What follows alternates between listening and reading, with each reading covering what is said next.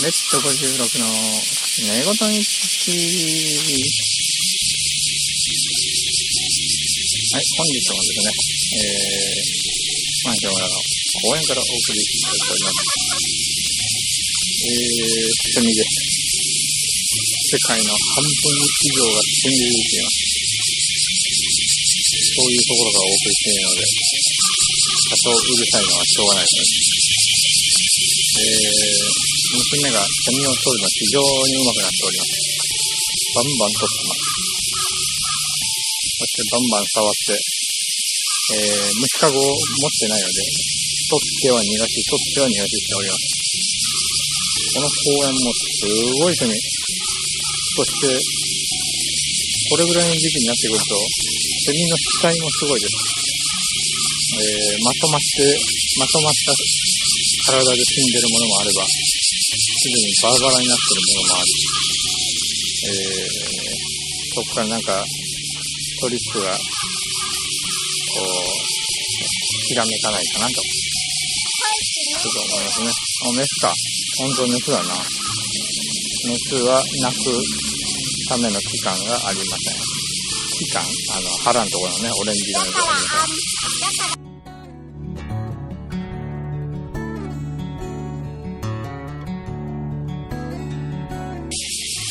さて、えー、最近ですね、平井和正先生の、おー、取れた取れた、すごい。すごいな。また取ったな。またメス？ああ、いいよいいよ。どんどん逃がせ。えー、ウルフェイシリーズ。これがですね、なんと iPhone アプリで読めるというすごい時代になったもんです。で、平井和の先生といえば、あのー、古くはウルフガイシリーズの改ざん事件ですかあれがありますよね。それで、最近では、現場大戦の使ったものが改ざんされて問題になりましたよね。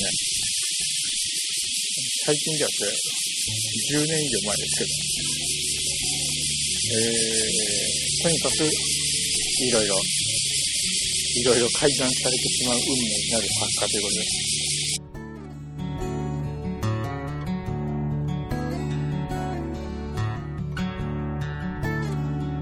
その平井和馬先生ですね、今は、えー、まだ別のところから、続々と電子書籍の形で本出してて、あ っ危ない死にそうなセミがいる。隅っこの方に置いといちゃった。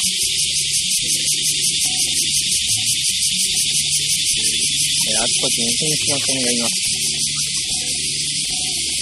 で、その、えー、今回、新しいとこから電子書籍の記事が出てて、DVD の形とかで撮られてるのかな結構高いんですよね。で、そこから、なんと、iPhone アプリとしてウルフガイシリーズが、えー、今何冊ぐらいですかね、10冊弱出てるのかな以下続刊となってるんで、これでついにウルフガイシリーズ全部読めるんですよね。ちゃんと、アダルトウルフガイシリーズと、まあ、若い、若い頃のね、高校生の両方あって、私実は全部読んでないんですよね、これ。あの、図書館に、中学生の頃、小牧の図書館で人間書いてます、書いてたような気がするんですが、多分全部揃ってなかったんですね。これもノベルズですね。あれなんだろう、あのノベルズ。記憶の中にある、あの、携帯されてノンノベルじゃないかと思うんですけど、そこからできたんですかね。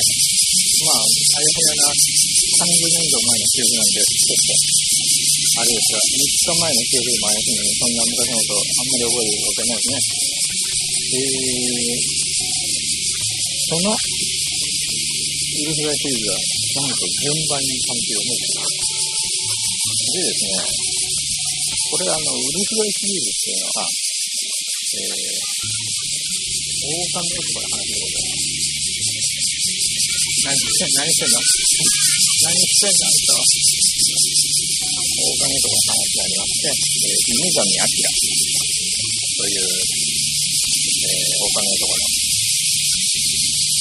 なんか、活躍を描くシリーズでして、ところがです。ね、このアジャリトリフのシリーズっていうのは、えー、ループライター、犬神明と、30歳ぐらいですか ?40 歳、40歳未満です。ね、の活躍を描くんです。が、これがちょっとあの、こう、減らず口叩いて、いろんな危機を乗り越えていくっていう、こう、カルピスな感じのハードボイルドっぽい感じな、そういうとこなんですけど、ところが、高校生の犬神明が出てくるこのシリーズ、こっちはまた全然違ってて、犬神明高校生なんですけど、すごい、すごい、こう、ストイックな感じの、ね、存在なんですよ。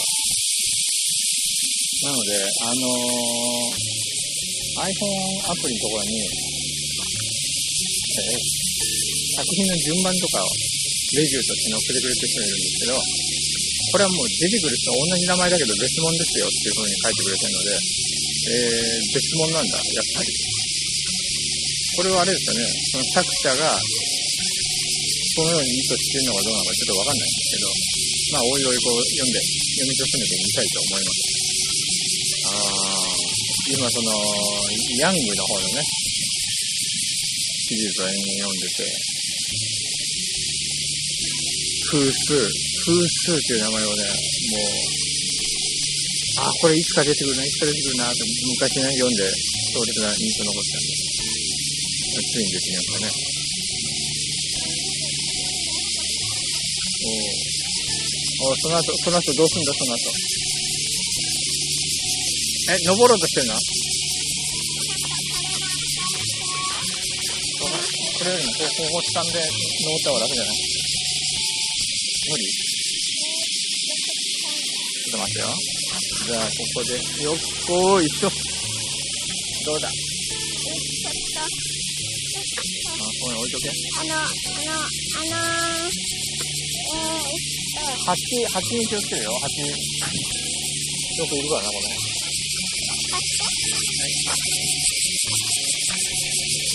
えー、という感じですね。このウルフガイの活躍読んでるんですが、面白いですね。ああ、なんか、セミにおしっこかけられた。面白いですね。えー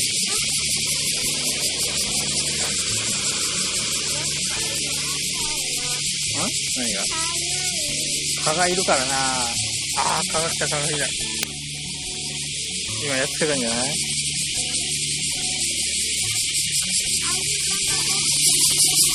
やっぱ、蚊取り線香いいかな顔叩いたら iPhone を落としました。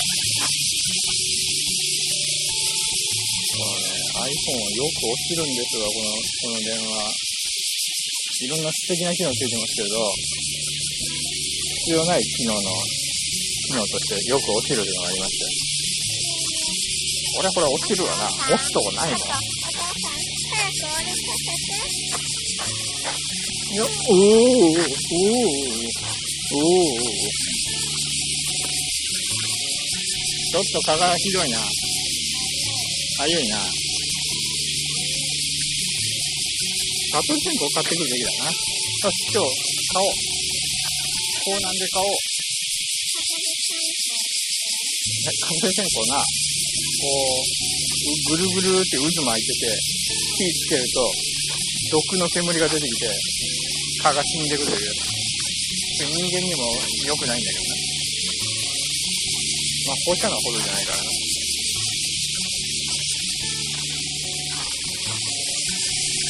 というわけでですね、その、ウルフェシリーズ、えー、1冊450円ぐらいするのかな。これね、この、今一生懸命 PDF で自分の書籍取り込んでるわけですけど、PDF の形にして何がいいかっていうと、まあ PDF でいうのはオープンな仕様なので、えもうなくなることはないんですね。つまり PDF のデータを持っておけば、10年、50年、おそらく100年以上経ったとしても、まあ、私はいませんけど、その時には。えー、そのデータを読むことができると。ね、これね、今のね、まあ要するに汎用性があるということですね。今の電子書籍の日本でいろんな会社がいろいろやろうとしますけど、どれ一つとしてその、ね、汎用性っていうのはないんですよ。これは著作権の問題というのもありますけれど、例えば今、こう、ガラパゴス、シャープのガラパゴスで本買って、これじゃあ、ガラパゴス壊れました。5年経ってガラパゴスもう出てません。